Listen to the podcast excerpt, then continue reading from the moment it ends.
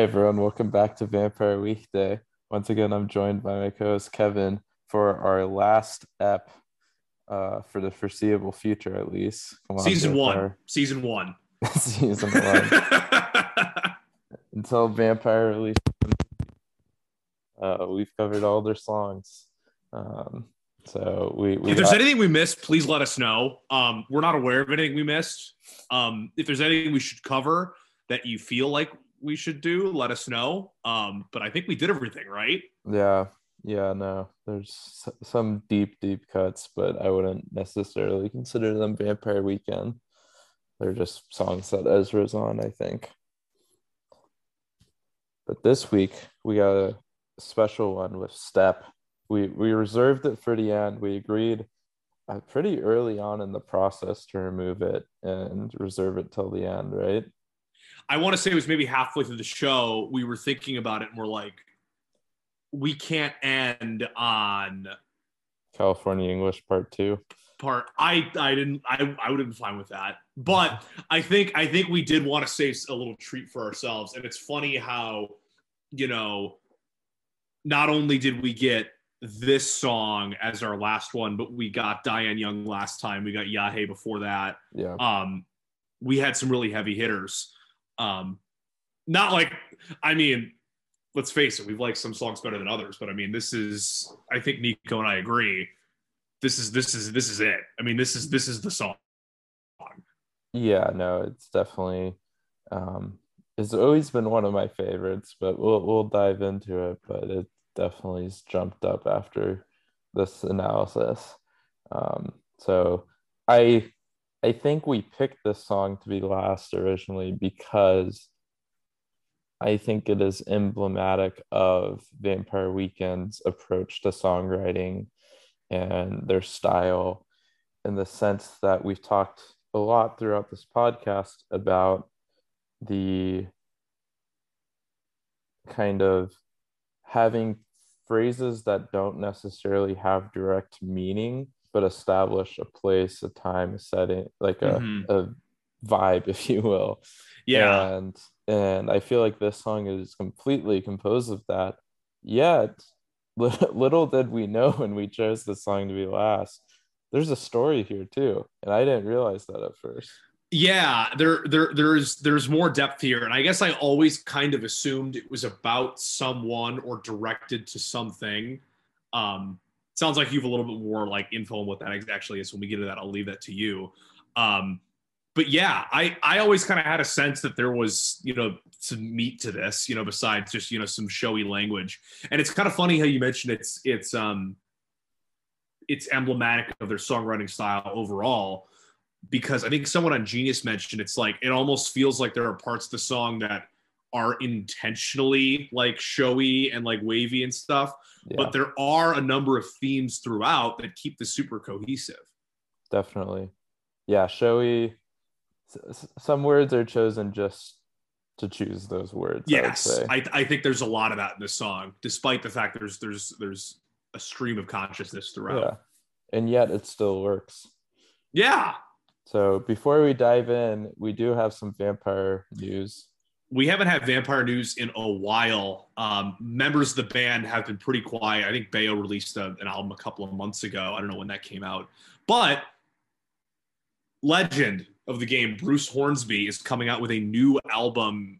I don't know if he has released date yet. Uh, the title of the album is Flicted. Uh, what I can only imagine is going to be a shorthand for conflicted. Um, but yeah, it's coming out, and there's been one single released called Sidelines featuring Blake Mills, but the songwriting credit is given fully to Bruce Hornsby and Ezra Koenig, which I think is pretty cool. Um, it's actually very notable that you know there's a featured artist labeled on here, but Ezra's actually listed as a legit you know co-songwriter um, on somebody else's album. Bruce Hornsby, of course, um, originally you know was the leading man for Bruce Hornsby and the Range, uh, the popular group back in the '80s. Um, I think they have some great tracks. Um, what? Nico I've, just gave me a shrug. I've never heard of Bruce well, I, I, I actually, well, I don't know all of his stuff, but I, I like Hornsby quite a bit. Um, fantastic piano player. I think in a rock setting, it's very interesting when you have a pianist that actually kind of has their own style, but I think Hornsby's distinctive. Uh, you can pick up on that um, with his work with the Grateful Dead, um, which kind of had a you know rotating door of keyboard players in the early 90s, but I think he played over 100 shows uh, as a guest member of the Grateful Dead. Um, and he's had a pretty extensive solo career. And I would encourage folks to check out the song. The name of the song is called Sidelines. Um, and Ezra like has a full verse. It's really, really cool. Thoroughly enjoyed. Apparently, on his last album, he collaborated with Bon Iver, who so it's a it's interesting. of Time Crisis. Yeah. So Hornsby himself came on Time Crisis, I want to say in summer of 20, and I Justin Vernon had been on a few months prior. Um, Vernon's music, like constitutively, was inspired by Bruce Hornsby's early work, which is very cool to me. Um, and you know, Bruce, you know, like was was great talking to the guys, um, talked about his time with the Dead, talked about some of his songs. Um, really interesting interview to kind of look back on if you you know if you like obviously vampire weekends music but the dead hornsby himself uh, i thoroughly enjoyed that listen. Yeah yeah no I, I definitely recommend people going and checking it out. Also is hornsby's son a basketball player? Um there was someone named hornsby who was posting about this who was a basketball player. You know the name Hornsby, I'm I'm just gonna Google it right now because I actually remember yes. seeing his two sons played. Uh, one of them ran for Oregon track and field, and one of them played basketball at UNC Asheville.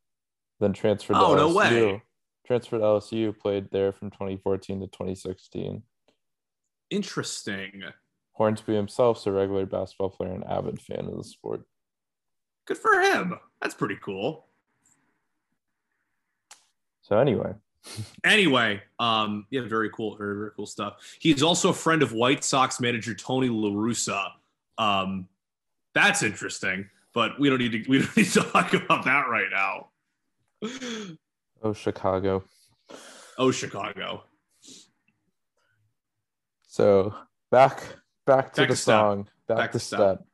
So I think we got to start with where the song starts from. You want to start from the very beginning? Start from the beginning in that it is a heavy, heavy interpolation of Souls of Mischief's Step to My Girl. Which then, before we get to that, we need to get to what Step to My Girl uses as a sample that is used in Step.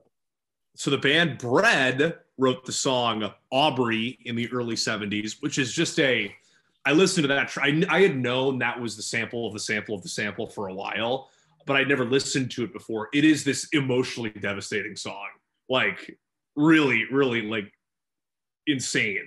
Um, very good song though. Um, Grover Washington did a you know jazzy cover of that song and basically took the took the lead singer's name in in Bread, took the lead singer's you know vocal melody and you know just played what I'm assuming was a saxophone over that um, saxophone or clarinet, one of the two, something like that. Um, and that part of the melody was used in the Souls of Mischief song. Yeah, both. Anyway, listen to all both, three. All yeah. three of those are excellent. All three are fantastic. Uh, Souls of Mischief, Steps to My Girls, incredible. It's it's such a banger. Um, and it's funny. I was I was reading an article. I actually had to use the Wayback Machine to get this article. Um, they were interviewed after LP3 came out uh, and they were talking about this song. This song actually never made it to a record. This was a bootleg for a long time. Oh, really? Um, and yeah, I, I don't know how the band actually found it in the first place, but you know, they've had their hip hop influences in the past. There are a number of, you know, Bay Area references in this song that we'll get to, I'm assuming at length here. Um, but yeah, this was actually a bootleg. And I mean, it's like a, official now. They have like a greatest hits album that you can save it on. Um, mm-hmm but just a very wild i mean one of the more wild like sample trees i've ever seen yeah definitely apparently i don't remember where i saw this but apparently the souls of mischief person um, were asked about this and they said they loved the song step and they they were honored to be a part of that process. Yeah, it's and they said they wanted to collaborate with Vampire in the future. Yeah, I, I that was actually where I found that article about you know talking about the song and you know their early r- recordings. I mean, they released that song when they were 15, 16 Wow. years old. Like they're they are kids. That's Um, wild. Which is kind of evidenced by the lyrics because like most of the song is "I'm gonna kill you if you see my girlfriend," which is like obviously very fun, like big tough guy stuff. But it's like it's actually kind of wild how violent the lyrics are. Yeah, that is true. anyway, banger. Obviously, the you know the Grover Washington sample is really cool. It's a fun beat, um, and it's just kind of that early like hip hop thing, like in your face, you know, lyrical style, great delivery, great flow. Loved it. it's very much in the vein of a lot of those jazz um, heavy sample tracks uh, from the 90s. Yeah, like, I mean, it it, it uh, felt Tribe Tribe, Called Quest. Quest. Yeah. uh, De La Soul, even Beastie Boys to some extent. Mhm. So uh, that was definitely very heavy back then. Um, but yeah, so the song is a full interpolation of that that's uh, Souls of Mischief song, but they make it their own, and it's still has that sense of rhythm and flow to it. Like it's the the the home run influences definitely come through at some parts, even though it's not like a rap song, but No, it still it- has that rhythm. That's what it is. Because I mean, the the the the Souls of Mischief song has a has a pretty you know like standard like hip hop drum beat, and this is much slower, but you can still feel the beat come. It still feels like the song is progressing.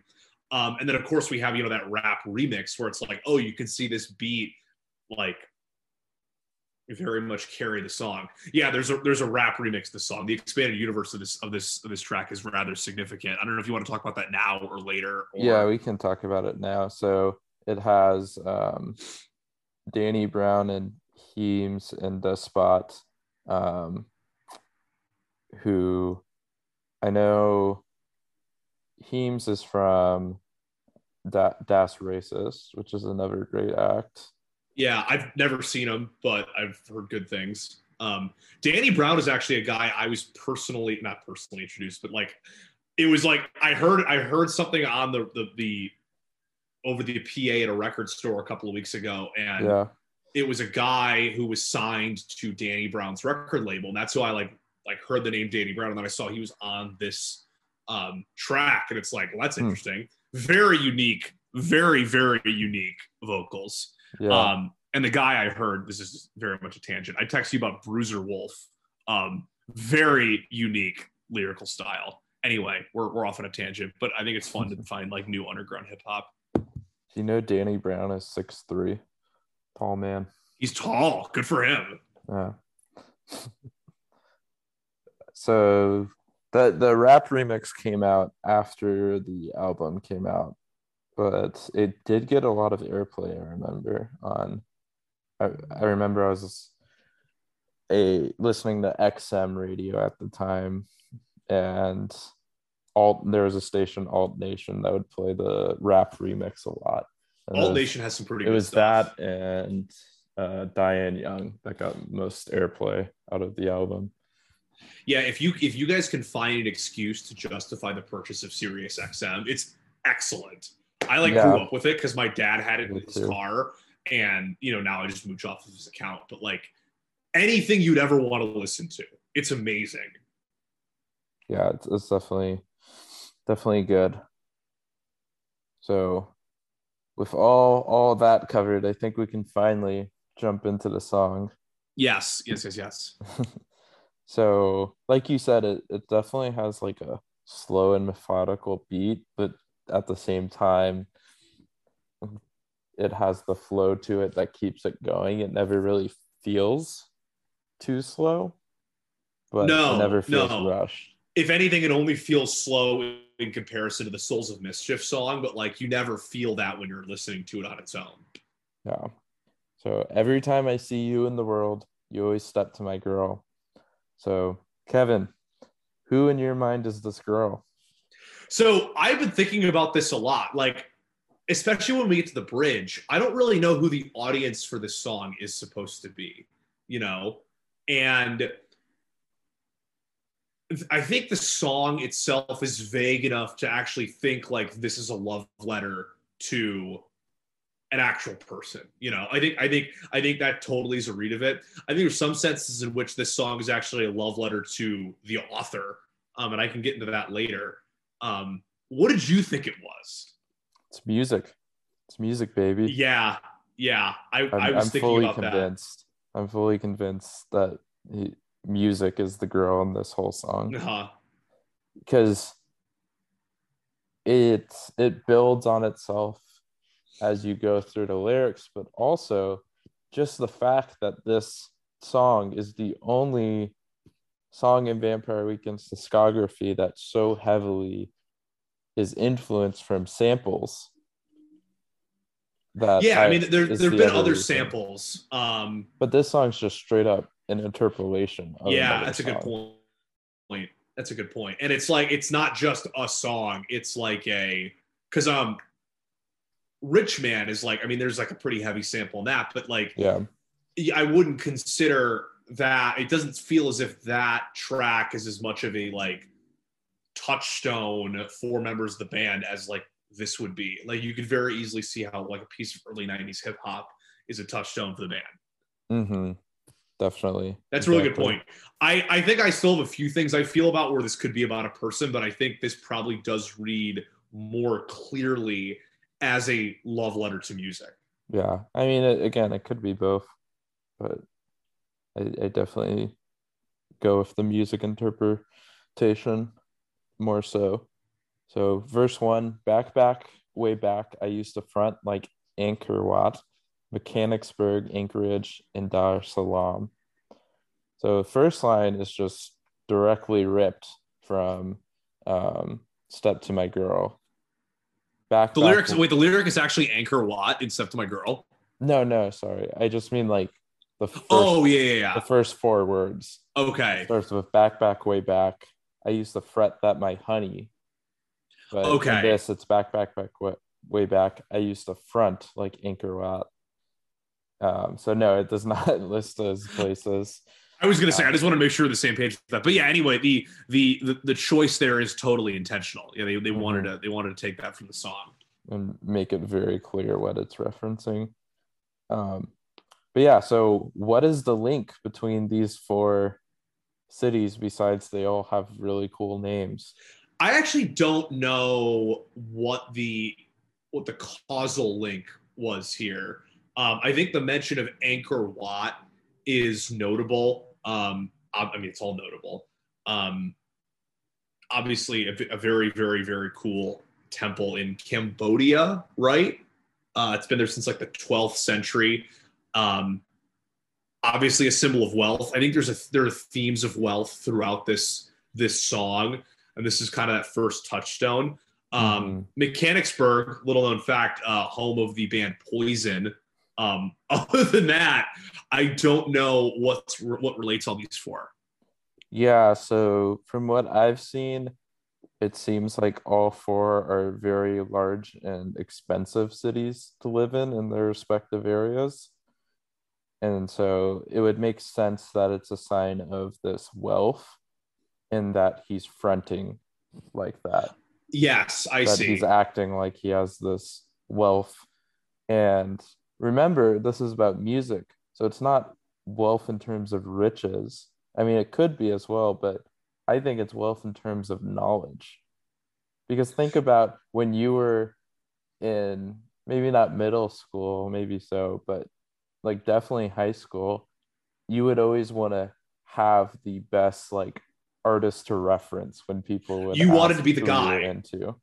totally. Like, I mean, I can I can I can up this. Like, there were Mhm. times where I thought I was cooler than other people because I listened to like the Rolling Stones, you know. Um, and I think that there's you know there's some sense in like Nico's fuming at me right now.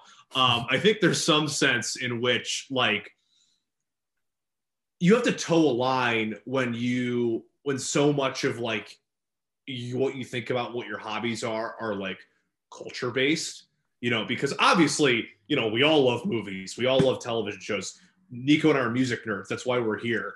Um but that can't be your entire personality right? And it mm-hmm. seems like that's kind of what's being pointed at here. You know what i mean? Definitely. where like what where we're going to go from here is some sense of here's how i look at it now you know? Because like it's funny like sometimes like my friends will say to me like kevin you know all this music stuff. Like i don't know anything i feel like you know what i mean? Like the only reason i know the things i do is because like this is a song that happened to be popular in the 70s but like you just haven't ha- heard of it yet. I don't think of myself as better or different from somebody because of that you know yeah it's just different it's like i feel i feel like that's what's that's what's being that's what's being pointed at here you know? Mm-hmm. yeah i would definitely agree. Um yeah it's a pretty common experience when especially for these musicians who who finally get to the point where they're recognized and realize like none of that really mattered. At the end of the day it's like we all have different experiences and different influences and it's more about how can we build on those and create music that we like ourselves it's like you you you know you know the meme of the guy where it's like the like the really dumb guy and the really smart guy in the ends, and then it's yeah. like you know that, yeah, that's exactly what the, that's what it's exactly this is. That's exactly what this is. that, that's a good analogy. That's like exactly that. what it is. So while home in New York was champagne and disco, tapes from LA slash San Francisco, but actually Oakland and not Alameda. Your girl was in Berkeley with her communist reader. Mine was entombed with boombox and Walkman. I was a hoarder, but girl, that was back then. Um, I mean, the, the the tapes from LA slash San Francisco is actually probably literal in this case. If we think about Souls of Mischief being a bootleg bootleg track, yeah, um, because Souls of Mischief is from Oakland. They are they are East Bay. I forget exactly where, but I, yeah, you're probably right. Oakland. Yeah, and Alameda is not Oakland, even though they're like right next to each other. Alameda is close to Oakland, but it is a much more um, wealthy area, I believe, of the East yeah. Bay. The name of the county is Alameda County, isn't it? At correct. least that part of the East Bay. Yeah. I know. I don't know if Oakland is part of Alameda County. I know Berkeley is. Okay. Berkeley's a little farther up north too. Yeah. Um, I've never um, been to the East Bay. Yeah, I've just been to Berkeley. Uh, it's kind of a it's a long drive from from south slash west or I always I always forget how big bay. the bay is massive. I always forget how big it is. Yeah. Yeah, for me to get to the city, it's not too bad. It's about 40 minute drive if I don't go during traffic.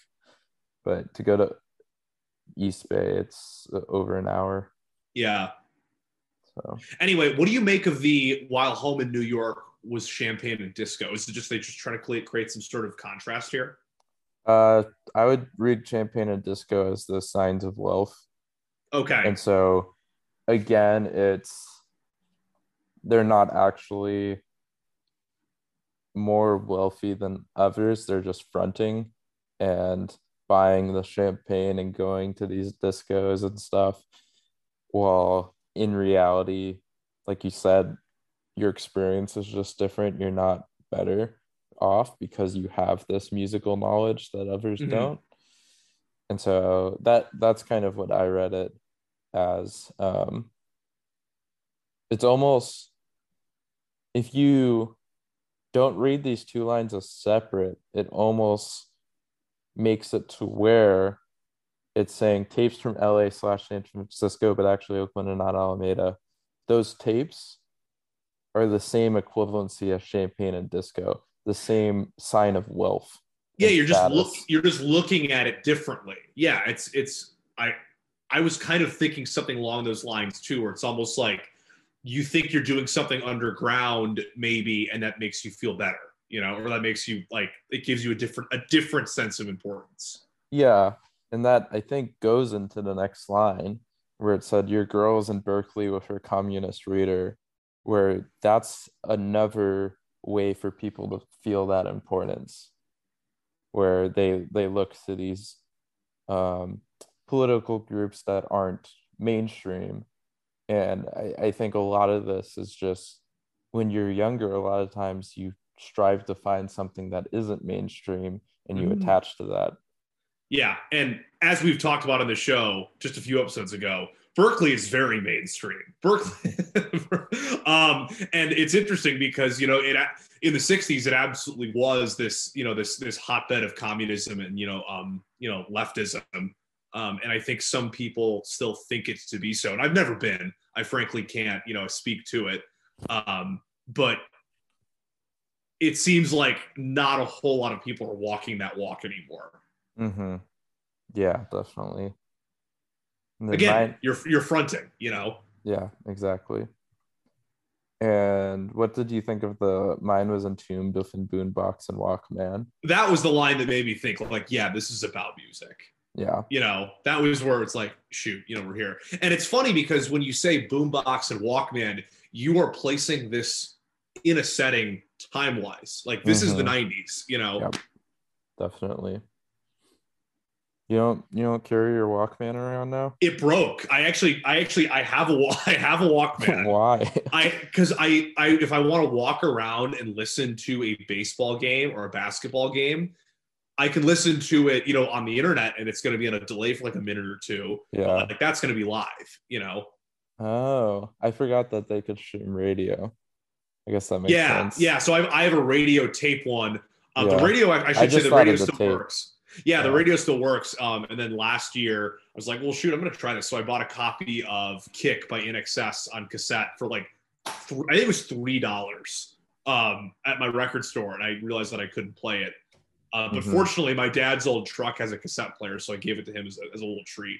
Mm, that's like, nice. yeah, this is what I this is what I listened to when I was an undergrad because it came out in 1987.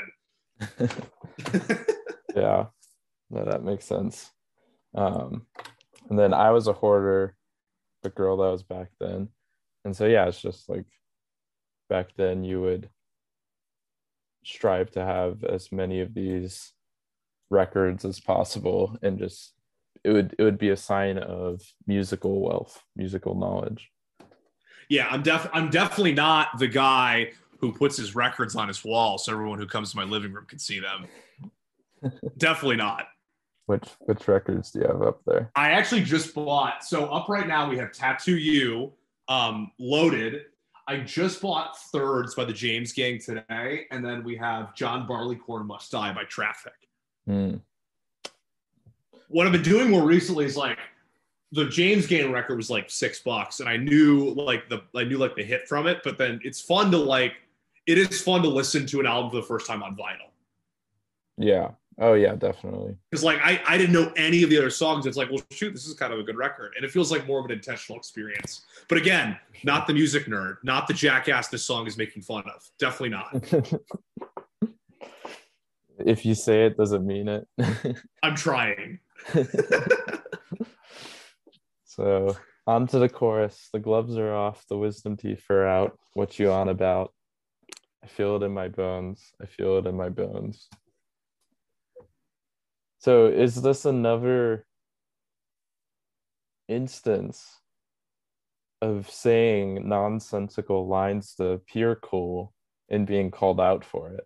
You know, I believe on our very first episode, our listeners can go back and check this. We actually looked at an interview with Ezra where he pointed out this line specifically as a this doesn't mean anything. We're just saying it to say it. Mm-hmm. Yeah, no, I, I definitely remember that. And that's why you get the response where what you on about? What you on about? Yeah. What you talking about? That's great. It's very self-aware. But then that next line, I feel it in my bones, I feel it in my bones. It's this beginning of a realization where like I don't approach it that way anymore. Mm. Hmm. I I thought it was that I feel it in my bones is just a little bit more tangible than gloves are off, the wisdom teeth are out. Which is I the- interesting because gloves are off is like a pretty common phrase. Like Yes. wisdom teeth are out is not, but like gloves are off, you, people know like, oh, okay, we're getting serious. Yeah. I mean, I would say the fact that that line comes after the refutation of what you on about, I mean, that makes me think that we're moving on to another understanding because the next few lines are clearly, you know, on the other side of that conversation. Hmm. Okay. So how so? I'm stronger now. I'm ready for the house. Such a modest mouse. I can't do it alone. Can't do it alone. So when I first read this, I actually thought this part of the song was about a relationship, and you Mhm. know, a, a- an admittance that I'm a different person now. I realize that I need to look at things in a different way. Um, you know, obviously, Modest Mouse is a band. Um, House is a genre of music. Um, I don't think that we're meant literally to say I'm ready for the house in the sense that um, the band's going to go to like an EDM concert. Um, but I think you could couple this with an understanding of you know growing older in general. Uh, And you know, Ezra himself admitted this album is kind of being the third chapter of that coming of age story where you are older, you look at things differently. Um, and I'm not going to spoil the end of Brideshead Revisited, but I mean, there's a certain sense of satisfaction that comes with that, despite all of the things that happen to you. You know, um, so it, again, it that part might not even need to mean anything necessarily, but it's kind of you know maybe a sense of taking a step back, realizing where you are, realizing where you've been through, um, and just kind of ruminating on that. Yeah, no, I I definitely read it as kind of uh they've gotten to the point of the antagonist and giving up the gun where they were Yeah. calling out this person for being ready Yeah. to move on with life and kind of settle down. They're finally at that point. So like you the- said, it a- follows the arc of the three albums. Totally, totally. Um, as a wise man once said, surrender, surrender, but don't give yourself away. Like you have to recognize who you are and you know make the necessary concessions, but you can still do your thing. What Surrender is definitely in the top of so- list of songs that we've referenced the most on this pod. I'm It trying to think to, what right? else. I'm trying to think what other to. songs there are. Definitely a lot of Kanye songs. Yeah. Um Paul a lot of Paul Simon, obviously. But like in terms of like no relation to the band, it's gotta be surrender. yeah, I would I would say so. Because Can we get a- we get a- can vampires wavy. let me check the let me check the Vampire Weekday um Fanpedia um and see what see what see what if anyone's tracking this. Oh man, fandom the fandom obscure, page. Yeah. obscure references. So somebody out there is, is crafting it. We have to. Oh man.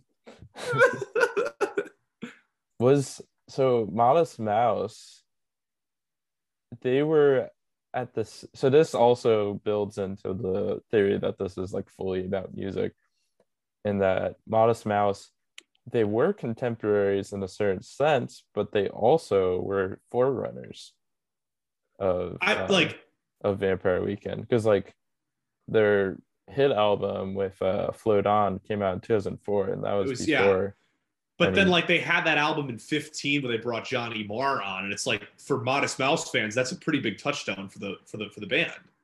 So Mm. like they are kind of, you know, they were working at the same time but you know Modest Mouse was the forerunner. Yeah. Yeah. As uh Brian said, revisited says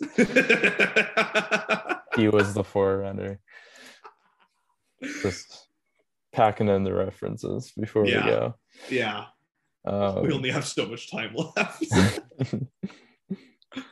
um so yeah, then verse two. Ancestors told me that their girl is better. She's richer than Croesus. She's tougher than Lover. So if girl is music, this all makes perfect sense. yeah. because how many times has your parents or your grandparents told you like oh music these days it sucks It was better back then. Yeah. And then we have those next two lines. I just ignore all the tales of a past life. Still conversation deserves but a bread knife. And which is that's such a great line. Um, but you're right, like you got to give credit where credit is due. There's a lot of good stuff out there right now. Nico and I have spent hundreds of hours talking about a band that makes good music right now. Um, but you're right. It's like there's a lot of good old stuff. There's a lot of good new stuff. You just got to find it. Definitely did you miss the uh tougher than lover reference What does that? No, what does that mean? so uh that's likely a reference to a Run DMC album and movie directed by Rick Rubin called Tougher Than Leather, Oh, that's kind of cool. which definitely would track. Like they would definitely be fans of Run DMC growing up. So Yeah. Um, and then Croesus was a king that was famously rich. Yes, kind of and- going back to that wealth metaphor. Yeah, exactly. And so Croesus was, to give you a sense of time and place, he was the king of the Persian Empire. Oh wait, no. So he he was the king right before um, Cyrus, Cyrus, who was the first king of the Persian Empire. And so I'm trying to think. He was king of Lydia, Croesus. Okay. So, anyway, that was around 585 to 546 BC. And yeah, so Cyrus is actually a famous figure in the Bible in that he um, allowed the Jewish people to worship again. hmm Um, I don't think the song is about religion at all, but I don't know. There's uh Enough of this stuff has been about religion. We might as well mention it. yeah, exactly. so and punks who would laugh when they saw us together, well, they didn't know how to dress for the weather. I still see them there huddled on the Astor, snow falling slow to the sound of the master. So these lines are dope. They're they're this really is cool. this is you've you've painted such a cool picture here. Um, it's funny to think about being laughed at by punks because like there is some punk influence in Vampire Weekend, despite it not being like blatantly obvious. Mhm. Um, but yeah, I think it's just painting a picture of an us versus them thing. yeah. Um, the thought of what it's just coming to me now snow falling slow to the sounds of their master. You can think of a master as a rendition of an album. You could think of Ooh, yeah. you could think of snow falling slow is never going to be to the tune of a punk beat because punk is always you know like 120 beats per minute or something you know Yeah. um a lot of good stuff here but this is i mean this has always been one of my favorite little parts of lyrics in the entire discography I forgot to mention in Ancestors Told Me That Their Girl is Better, they Genius brought this up. It's might be a bit of a stretch, but it's a really cool stretch. So uh, I did want to bring it up in that there's a song called Girlfriend is Better by the Talking Heads. great song yeah And the thing is, ancestors, you don't think parents, right? You think every grandparents are prior. you think generations and generations yeah yeah. And so what Genius did is they showed, even though Talking Heads heavily influences Vampire Weekend, there's the more direct link in that Talking Heads super heavily influenced Dirty Projectors, which uh um which was the direct mentor to Ezra in a lot of ways. yeah totally And so so in that sense, there's like a direct music lineage your, in, your in music that band, which is your really music cool. grandparents yeah and also like generations of influence in music are not you know they're they're they're five to ten years you know it's not like Mhm. like human generations it's like it, it's it's it's much quicker so yeah you could see that they influence so and so influenced that yeah. So um so back to the punk lines. So where's Astor? it is a there's a number of streets in new york city right Mhm. named astor um, and the astor family of course um, i shouldn't say of course but um, tell me about the astor family I I don't know anything about the Astor. oh really um, I just I, know, go ahead. I only did a little bit of research. Uh, basically, John Jacob Astor was like a real estate magnate um, and businessman, German American, and he is considered to be like one of the wealthiest people ever. And this is not like you know, like Bezos is obviously very wealthy, but like. A, of inflation adjustment wise, like these people were on par with him just like Oh, a wow. long time ago. Yeah. Like Rockefeller, inflation adjusted wise, could have made up to could have been worth up to four hundred billion dollars in today's money. Like it is a different order of magnitude. Yeah. but anyway, this guy was not quite that way, but up there. But anyway, the like the Waldorf Astoria is named after the Astor family. There are a number of streets in New York named after the Astor family. So again, coming back to that touchstone of you know wealth in general. Mm. Huh, that's a cool juxtap- juxtaposition then because Yeah. because Astor is actually there's there's a place where Coop it says Cooper Union and NYU art kids hang hung out there and it's actually only a few blocks from the famous punk club CBGB's. Oh, probably on the um Astor. It's Astor Pl- Place. Yeah, that's what it says. Yeah, I've. If you, have you ever walked around the the East Village at all? No. It's it's an awesome awesome part of town. Um, I haven't been to New York since really high school. No, Oh, it's I, been I've a while? It was- okay. Anyway, I went when I had no control over where it goes. that's I guess I didn't put it together that it's close to CBGB's, but that's pretty neat. hmm So yeah, I, I think it's this whole Ford lines is all about kind of the punk ancestors that preceded them. Yeah, paying do where due is ne- needed, and it that's kind of why I brought up the Talking Heads line in the start, because then it makes more sense. yeah. It, like lines like this are kind of you know where at first glance I thought this was about you know just straight up like a love letter to like a real person because you can very clearly see somebody you know walking through the snow you know with somebody else like huddled together. But I think as we read into this more, this is definitely about music. Yeah. And then I I really like the line, well, they didn't know how to dress for the weather, indicating that Oh yeah, punk punk died because they didn't know how to adapt to the mainstream. totally. So good all good stuff all around. You get the chorus again, and then finally you get this beautiful bridge, which I think is probably their strongest like thing in their whole discography. Personally. Totally. Totally. Um, so wisdom's a gift, but you trade it for you. Age is an honor. It's still not the truth. We saw the stars when they hid from the world. You cursed the sun when it stepped to your girl. Maybe she's gone and I can't resurrect her. The truth is she doesn't need me to protect her. We know the true death, the true way of all flesh. Everyone's dying, but girl, you're not old yet. When I heard that line, everyone's dying, but girl, you're not old yet, I immediately thought of You Ain't a Beauty, but Hey, You're All Right from Thunder Road. Um, does not mean the same thing, but that's just what came to mind. Hmm, I don't know what that is. All right, fair enough. what, what is it? All time Bruce Springsteen song, maybe Okay. my favorite song of all time, Makes but that's sense. that's okay. Don't worry about it. That's that's fine. Kevin's uh, ending this podcast early. I, yeah, it sounds like when we're done recording that Nico's just not even going to be my friend anymore. this was all the friendship was all a a parse split. purely trans, purely transactional. there you go Yeah, it's gonna be really awkward talking to all of our mutual friends. Like, yeah, I just don't see him anymore.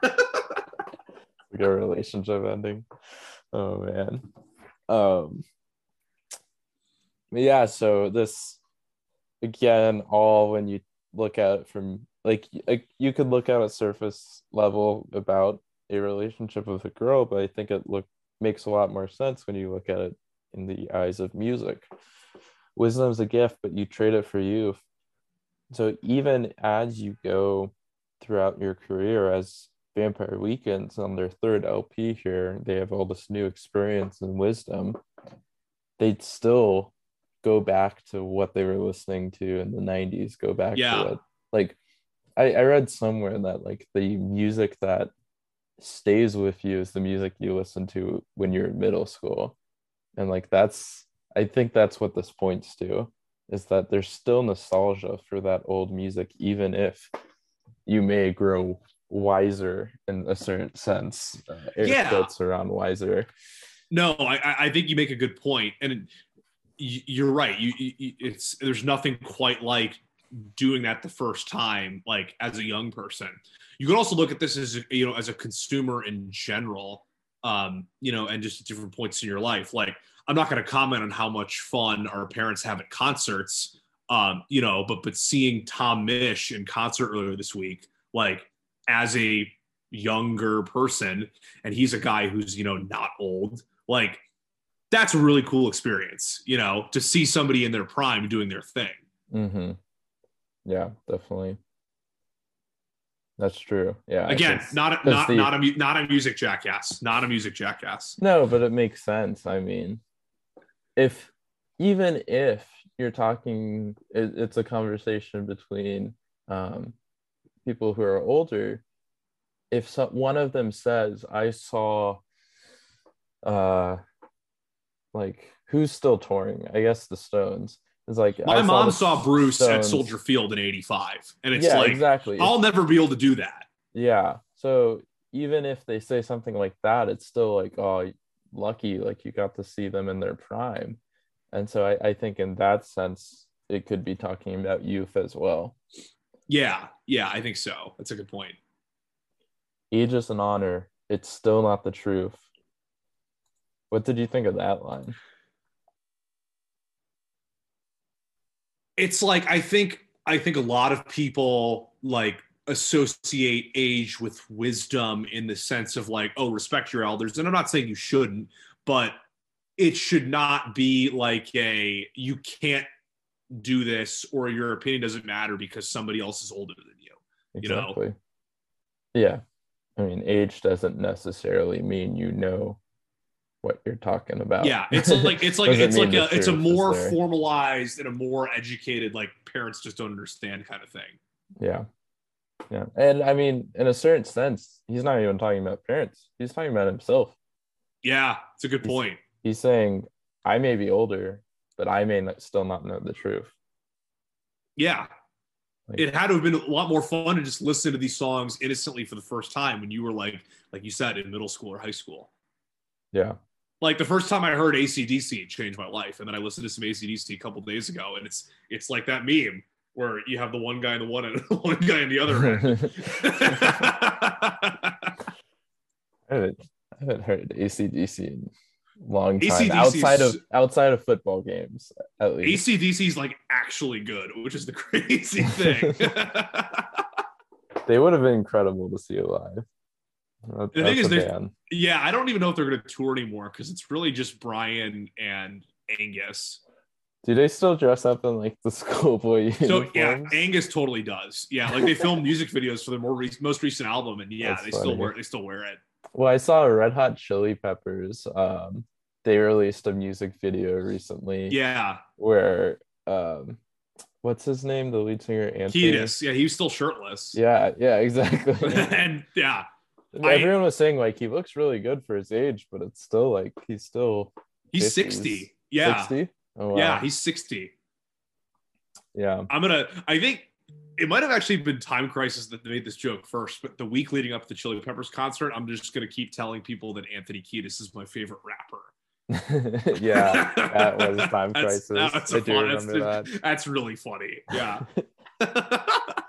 Yeah, that's that's a lot. As someone who's a fan of rap, no.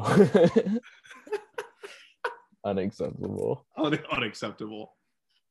Although, is he the most um, successful Hispanic artist in the U.S. Yes. US? Like I think I think like unquestionably yes. I, I can't think of another. no. Yeah, like um, like I mean, I guess you could make a case that like somebody like Bad Bunny is like very Yeah. internationally, but the Chili Peppers have been doing it for 30 years. Yeah. Yeah, I would say Bad Bunny or um, who's the guy who did Hero? Enrique Gu- Iglesias? Oh yeah. Yeah. I I think the Chili Peppers are bigger. yeah, I would probably I think I mean less people probably know Although- Kiedis' name, but they know the Yeah. Chili Peppers. Yeah. And how many, if they know Kiedis' name, know he's Hispanic? No, I mean I didn't know about it until like a year ago. Yeah, I've been a Chili so- Peppers fan for a long time. yeah. Anyway, Anywho. we saw the stars when they hid from the world. You cursed the sun when it stepped to your girl. Maybe she's gone. I can't resurrect her. Truth is, she doesn't need me to protect her. So I read all those because I think they're all related. Yeah. Um, so what is what is the sun in this context? Um I don't know, maybe like even like close to literally like the spotlight. Yeah. Yeah. I, I read it as this is them finding an artist, finding air quotes, and enjoying it and seeing them, seeing the stars when the world doesn't know. You're, you're say, telling your friends, I'm going to see this band. They're really cool. Like, you should start listening to them. And then the sun steps to the girl. All these people actually do start listening to them. And it's bad because now they're mainstream. Now they're And now you're like, I had this before it was cool. yeah, yeah. It's it's uh hypocritical, but we all do it somewhat. We it's it's tough. You want to feel it's weird that you want to feel ownership over something that isn't yours. Yeah, even though like them making it big is objectively a good thing for them. Yes, object totally, totally. Um. They sold out, man. So Selling maybe, out is very good. maybe she's gone and I can't resurrect her. Like maybe she's different. Maybe music's different. Maybe, they're talking the about how that feeling is gone. me. Yeah. Like, yeah, it's just how like, yeah, it's you- it's it's hard to yeah, it's hard to capture the like, oh, I found something new. Um, but yeah, some that someone's gonna carry that torch. It just might be someone who's younger than you. Yeah. I'm trying to think of an example of a band like this for me because I actually never felt that with Vampire Weekend. But I think if they had released an album in between um, Modern Vampires and Father of the Bride, I might have. I feel like I I, was old enough by Father of the Bride that I didn't care. I personally got into Steely Dan before this more recent wave of a bunch of people online talking about Steely Dan. I'll just again just statement of fact if you want my answer to this question. Uh, so there's that.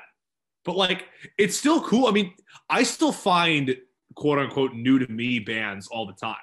You know, you can you can still find that feeling. It's just like looking for it and knowing where to look. hmm I guess a good example for me actually is because it's interesting because it's all context of your viewpoint at the time. Because the example I think of is actually My Chemical Romance. Yeah. Even though I got into them with the Black Parade, and that was a insanely successful album. yes. Like, But the thing was, I was 10. And so I Mhm. didn't know that. Like, I didn't know how successful this album was. you felt special finding it because it was it was one of your first things. Yeah, exactly. And I think a lot So when their next album came out and it was different, I was like, I don't like this, what they do. Oh. and and looking back on it now i really like that album. But i recognize that it's fully different. And so it's kind of that sense of losing like you said you you have the sense of ownership especially when you're young where you feel betrayed when it, you you lose it. Do you think about I, I, I've, I've heard the question posed before. What was the first album that you felt like was yours? Like no one told you to listen to it. Is that was that that for you? uh it was close um i think black parade was probably the second album I think Um, we've actually I'm- talked I'm- about this before. I'm checking chr- chronology here. Um, so that came out October 20, 2006. And what I know is the first. You weren't even I- you were like eight. yeah, I was eight. So, Emo Nico in second grade. hey, dude, we go we go through it in second grade. Okay. I had a decent time in second grade. Um, oh, they're super close. Um, okay, so this one beats it by like two months. So the album I bought first that I felt ownership was Don't You Fake It by the Red Jumpsuit Apparatus, which Can't say I'm familiar. July 18, 2006. It had one hit, which was uh, Face Down, and that's how I like found that about Okay. the album. Okay. Um, and so I started a Pandora station for that song. yes. Heard all their songs. Yes. and then I went and bought the album. Um, so it is funny because this album, looking back, I don't, I think it's a good album. I don't think it is a great album.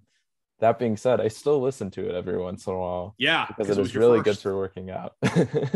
but but like Black Parade, I think is a phenomenal album still. Like it's top two for me, probably top. top top one. This is the this is the other know. one. Yeah, it's hard. I go back and forth. um, the answer So for me is yours? Weezer's Blue album. Ooh, I found out about that. answer. I found out about that senior year of high school, and I bought the CD of it. So in the mythical summer of 2016 that everyone loves to talk about, I was driving around in my Crown Vic, blaring the uh, blaring the Blue album. your first one didn't come until senior year. I so like, I mean, I had I, I was always listening to like my dad's music or like pop on the radio. Hmm.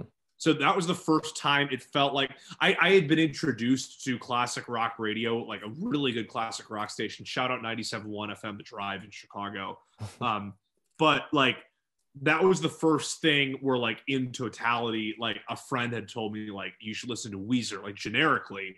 And then I try I the first song I actually heard off that album was Surf Wax America. It wasn't even one of like it wasn't even Buddy Holly, but I'm just like, this is really cool. And I still come back to that, and I still think about you know like certain sounds I look for in in, in rock music, and I I love I love that album. Did you not play Rock Band? Um, I play Guitar Hero, but like I feel But like Rock Band.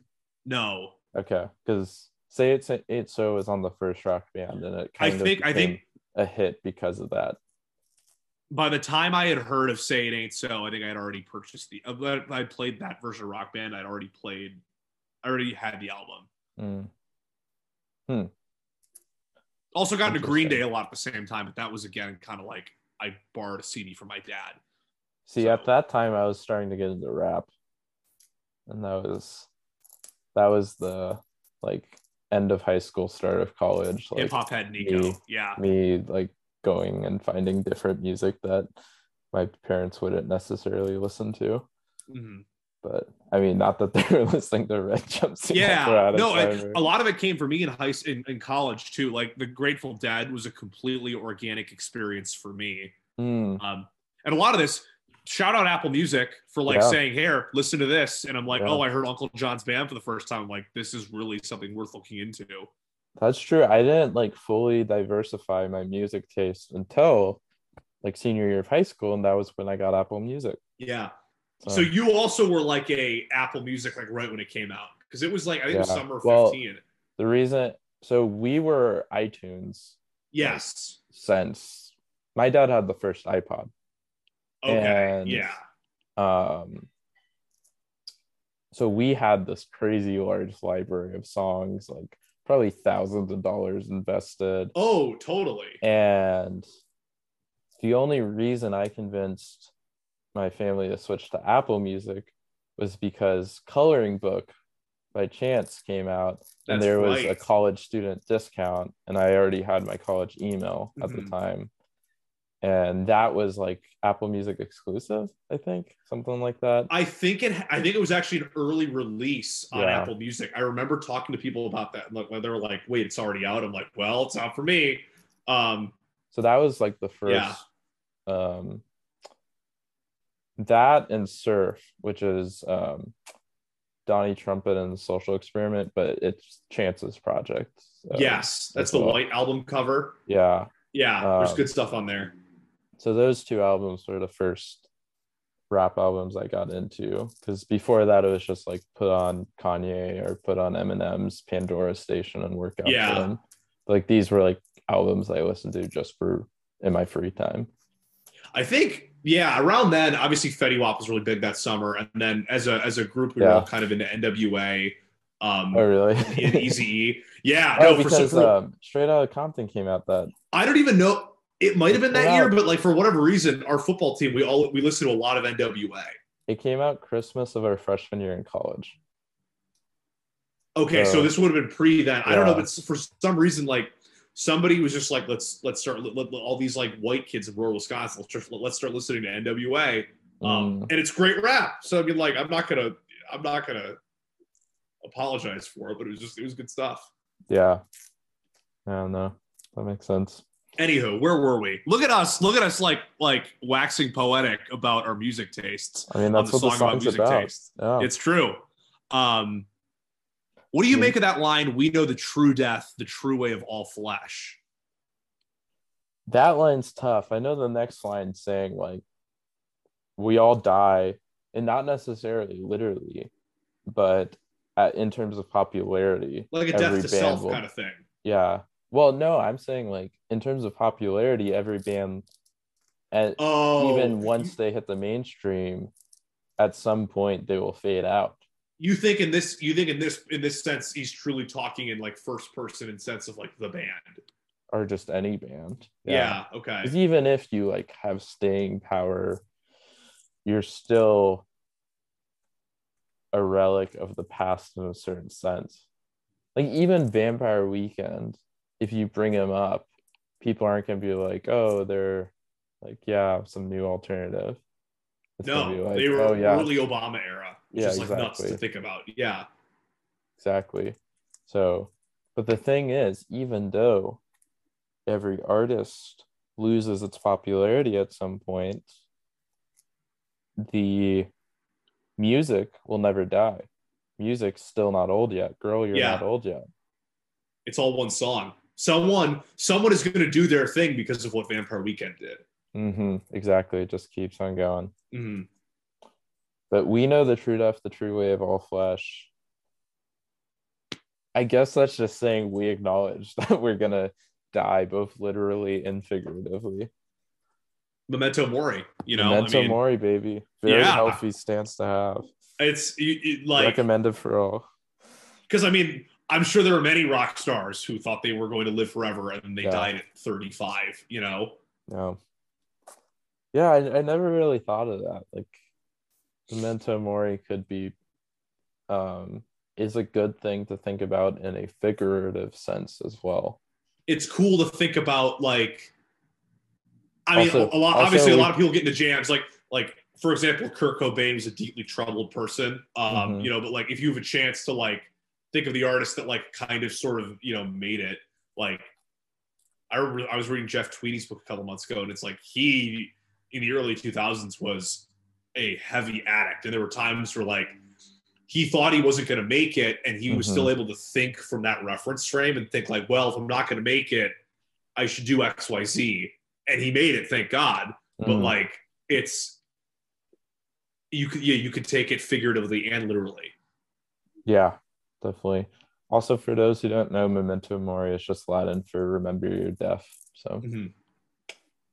um, yeah, very big concept in Catholicism, but also pretty much every religion. Yeah, I think I thought we brought it up in the show a couple. I I, think forget we what episode of what what it was. Yeah, I bring it up a little too much, so probably I think it's I think it's a really important part of of the faith. Well, Nico and I, just I, life. I remember well, we were, I we were talking about this on Ash Wednesday because it's like you know there's so much of you know religion that is like nebulous and difficult to grasp. I Yeah. think it's important to have a a day where you remember like oh there's a physical element to this and like you are going to die. Yeah, definitely. Yeah, whenever people ask about the ashes, um, and I tell them like it's to remember our death, they're just like, "Oh my gosh, that's so morbid." It's like, I guess, but it's just a healthy way No. to approach life. Yeah, it's. I mean, it's the same in the same, in a certain sense, it is the same statement as YOLO. Oh yeah, but it's it's more it's just it's just your your reference frame. It's like how you're how you're thinking about it. Like yeah, yeah, you it's obviously like kind of dark and kind of scary to think about like what if today's your last day. Um, but like do what you can to be ready for it, you know? yeah, And don't I, I- mean don't don't drink a bunch and like go party every single day, but like be re- just be mindful. yeah, definitely. I don't know if I brought it up on this podcast, but the Notre Dame theology department, our shirt my senior year was um, a skull that said, All love is a rehearsal for death. That is so sick. Who's that? who- Where did that quote come from? Um, I do not remember. That is an excellent I- line I'm very uh, careful about where I wear it around here. because some people are gonna think that you're like very emo. I mean, I am, but like, um, but it, people will think I'm like, like if you don't understand the memento mori mindset, then it becomes like, oh shoot, are you just like hoping for death? like, Do you- oh I don't- gosh, I don't know if anybody would read that as like suicidal or nihilistic. I don't know. Um, I guess you're probably right. You gotta you it's it's it's better to be careful. yeah. Be a great shirt to wear to a party among friends. Like that sort of thing. Yeah. So it was St. Thomas Merton. He's not a saint, is he? Oh, is he not? I don't think so. I was actually I was there's a there's a book I heard about about Merton's life and kind of an analysis of his Catholicism. I was gonna I was You're gonna right. He is. He's not. Yeah, he's he's he- not he blessed even. So he's he's kind of off. a he's kind of a controversial figure among more traditional people because they're like some people are like was he really catholic and i think damn. if if if he if he's he not a quote lot of his unquote work. So if he's not quote unquote really catholic i don't think i want to be catholic either yeah. um but that's just my two cents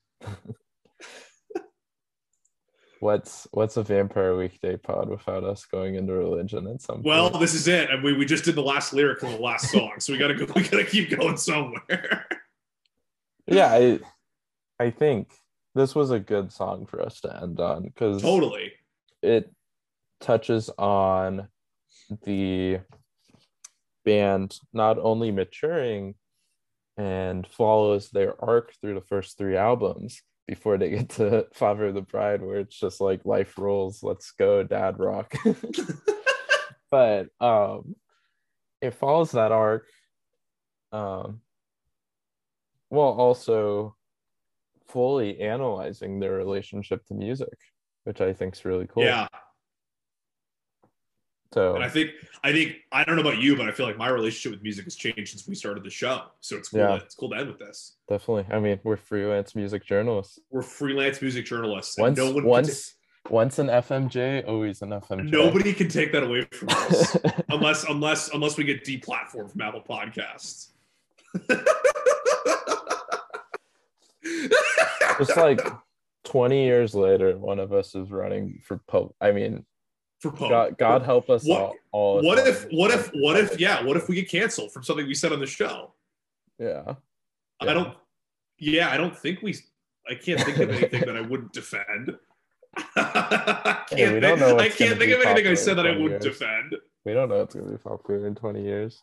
I mean, I said Russia bad a couple weeks ago, and I think that's. I mean, If that Russia will age. I don't know if it'll age. I'm assuming it'll age well, but I mean, we'll see what happens. Yeah. If Russia more more accurately, Putin bad, but that's just you know we'll get there when we get there. One day at a time. Memento mori. Oh, man. Oh yeah, man, I mean, right. I, I, I, I hope, hope to God that neither of us run for public office because, oh man, I do not want to do that. Yeah, I'm trying to think what's the highest level because I think there's parts of it I would enjoy, but like Did you? Did I hear you right? And you saying one of us going for Pope? I thought you said Pope. No, and I I, was like, saying maybe I said it again in joke. Um, I have joked on my Twitter feed about running for senator because I'm not a fan of my current senator. Um, but like, technically, technically, anyone can run for Pope. Did you know that? You don't have to necessarily be a priest. let's get a let's get a lay Pope. It is traditionally a priest and a cardinal at that, but there is no rule that states Pete- it has to be a priest. because Peter wasn't. Peter wasn't until he was. You know, That's correct. people forget. Correct. do we actually have like a hard and fast lineage from Peter? Like, do we know? Do we actually know for a fact who the second guy was? Yeah, I think so. Okay, I wasn't sure if we did to be completely honest with you. Like I knew Yeah. it was like a, we, I knew we like obviously took it as a, like a lineage, but I didn't know if we like. It was it was touch and go there for a couple of years, Oh so I yeah. wasn't sure. I mean, there are Okay. definitely a little bit of gaps sometimes because one of the posts was killed, People kept getting killed. Yeah, and then they had to wait a bit before naming the next one. So, I mean, we also had disputed popes at points. Oh, yeah. history. You had the uh, pope that lived in France for like hundred years. yeah, The line that was kind of, that was fun. Do you remember the name of that? No, it was was was he one of the Urbans? No, I, I'm not even saying the name of the Pope, but the name of that controversy. Oh yeah, I know. Because that's something you learn not just in theology classes, but you learn in world history. That's a historical thing for sure. Yeah. Um, Your European history is like something I don't know that much of, and it's like sounds just so fascinating. let me just look up French Pope. There you go. Avignon papacy. That's Oh yeah. Avignon. From There we go. 1309 1376. That's a long time. Would have been at least two popes. Uh, it was two popes. Yeah. One of. Okay. No, Oh, no. it was more than two popes. Oh, okay. Yeah. I guess, I it guess just people didn't live as long back then. It was one, two, three, four, five, six, seven. Seven, and there were two anti popes, whatever that means. Oh, so I remember. so really there were only five popes, is what it sounds like. No, no, these were after. But the antis would have probably canceled them out. So seven minus two. Canceled them out. Is that a, it's like a positive times a negative equals a negative, you know? Well, it's because I forgot about this. The controversy didn't start when, so the papacy formally moved to Avignon. Yeah, it was legit. It- yeah, it was legit for the first seven popes, but then it moved Oh, back, that's right. and they were like, "No, we wanted to stay in Avignon." So there was a there was a second two- guy. Yeah. Yeah, and those were the two anti-popes. So but then, like then there were three more anti-popes who were succeeded, but they had little to no public follow. so there could have been like a like a Byzantine church, but it would have been like Avignon. French, yeah, Yeah, French Orthodox Church. totally. Uh, no, I mean, Kind of what it sounds like. What this is this is splitting weeds because, but um, the um, shoot, why am I blinking on the name? The head of the Orthodox churches. What are they called? Um, oh, I know, I know what his name is. Patriarchs. The patriarchs Yes, of the yes, yes, Orthodox yes, yes, churches. yes, yes, yes. they aren't they never said they were the line of peter they like or maybe they're the line of peter but they never said they were like the pope Do they like actually claim? No, I don't. that's what i'm think- saying they don't and so don't that's know. the difference so This one is, is, like bag. This is your bag, man. I'm just here. Yeah. I'm just here to be the the, the soundboard. so anyway enough people trivia so so favorite lyric for the song You're gonna let me go first. um yeah because i like all of the lyrics i don't actually Okay. too much Um, it's got to be. Well, they didn't know how to dress for the weather. really interesting I think so. Yeah. I mean, if I'd pick the bridge, I'd just pick the bridge. But to be specific, I'd probably go. Maybe she's gone and I can't resurrect her. The truth is, she doesn't need me to protect her. hmm That's good. It's. I mean, it's all good. Chef's it's, kiss. It's. It's Chef's all. It's kiss. all. It's all really, really good. And then final top five. You know, it's funny. There's been so much hand wringing about this, but I actually think my top five is very is very clear. Um, Step, This Life, Stranger, Unbelievers, Flower Moon. Okay. Um, so I texted Kevin right before we hopped on. I was like trying to convince myself not to just have a top five modern vampires of the city list. Um, but no, I, I do think a couple of your songs get in. So definitely step. I definitely agree with you. It's the number one. I mean, especially now that we like are analyzing lyrics and stuff, it's just kind of insane how good it is. Banger. Step. Um I don't know. I, I'm kind of I still think I'll put Ya Hey too, but it's close to all of the rest of the top five. Yeah. Like all the top five is pretty stacked. Now. It's a good band. It's a very good band. so Ya Hey's two. Um, three is um, I'm gonna go unbearably white. Okay. Nice. Oh shoot, I was thinking of six songs. And you can't make any concessions in the last episode. This has got to be Um, legit. I'm gonna actually. What did I say for three? Unbearably white. You said you said unbearably white. Yeah. Okay. I'm gonna go. I figured you were gonna put it in there. I'm gonna go for um everlasting arms. And this hurts. I think five I'll go flower moon. Yeah. I wanted to include don't lie really bad, but I think flower moon still edges it out This is okay. No, this is it's a shame you can't change it because this is it forever. People are gonna hold you to this. This is Yeah. what you actually this is what This you're gonna get canceled cancel. for. Yeah. Yeah. Nico's old I mean, rankings popped up. our our lists are pretty different than the traditional vampire list, I would say. I feel like I- most most are Hannah Hunt's. Um, Step is usually up there, Mhm. and then like what other songs do you typically see? Yeah, I, I know the tier lists were pretty popular on the subreddit a couple of months ago, and I feel like they were so varied. A lot of people have Ottoman Diplomat pretty Song. high. A lot of people have Ottoman high.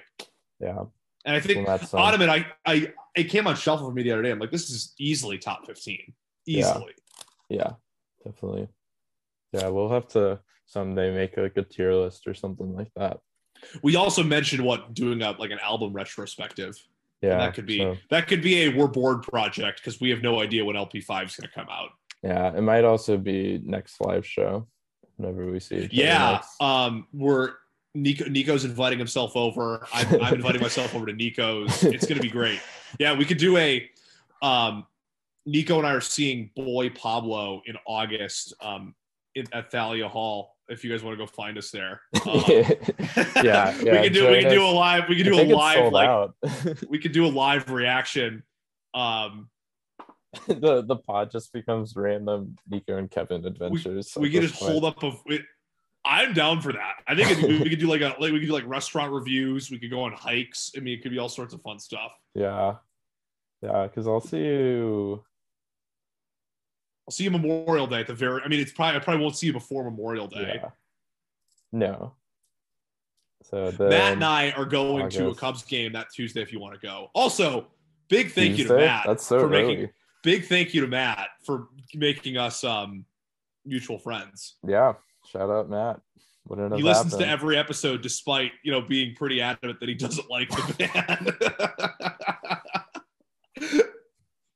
Also, shout out uh Instagram stories because yeah, that's how. I knew you liked the band because you and Apple Music it. too. Yeah, Um, social media mostly bad, but social media kind of good sometimes. true, truly, truly. So, with that, any uh last words you want to end on? Thanks for being my friend. Yeah, thanks for being my friend as well, and thanks to the listeners, um, the loyal loyal bunch. We we appreciate every one of you. And yeah, the people Vampire Weekend's good. Vampire Weekend's good. The people that have us on Twitter, I think, have found our personal accounts by now, at least the super fans.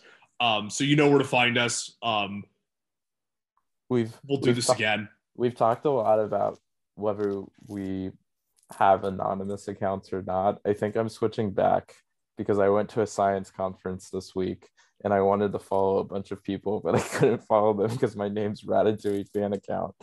You So- also you're gonna you're gonna have a PhD someday. You actually probably could do the thing where you have the professional and then the personal. I think. I am going to. I've known some people that do that, and like it makes sense. Like people that are like journalism people or stuff like that. Um, I think it makes sense. Yeah. Yeah. So anyway, thanks for tuning in, everyone. And until next time, take it easy, folks.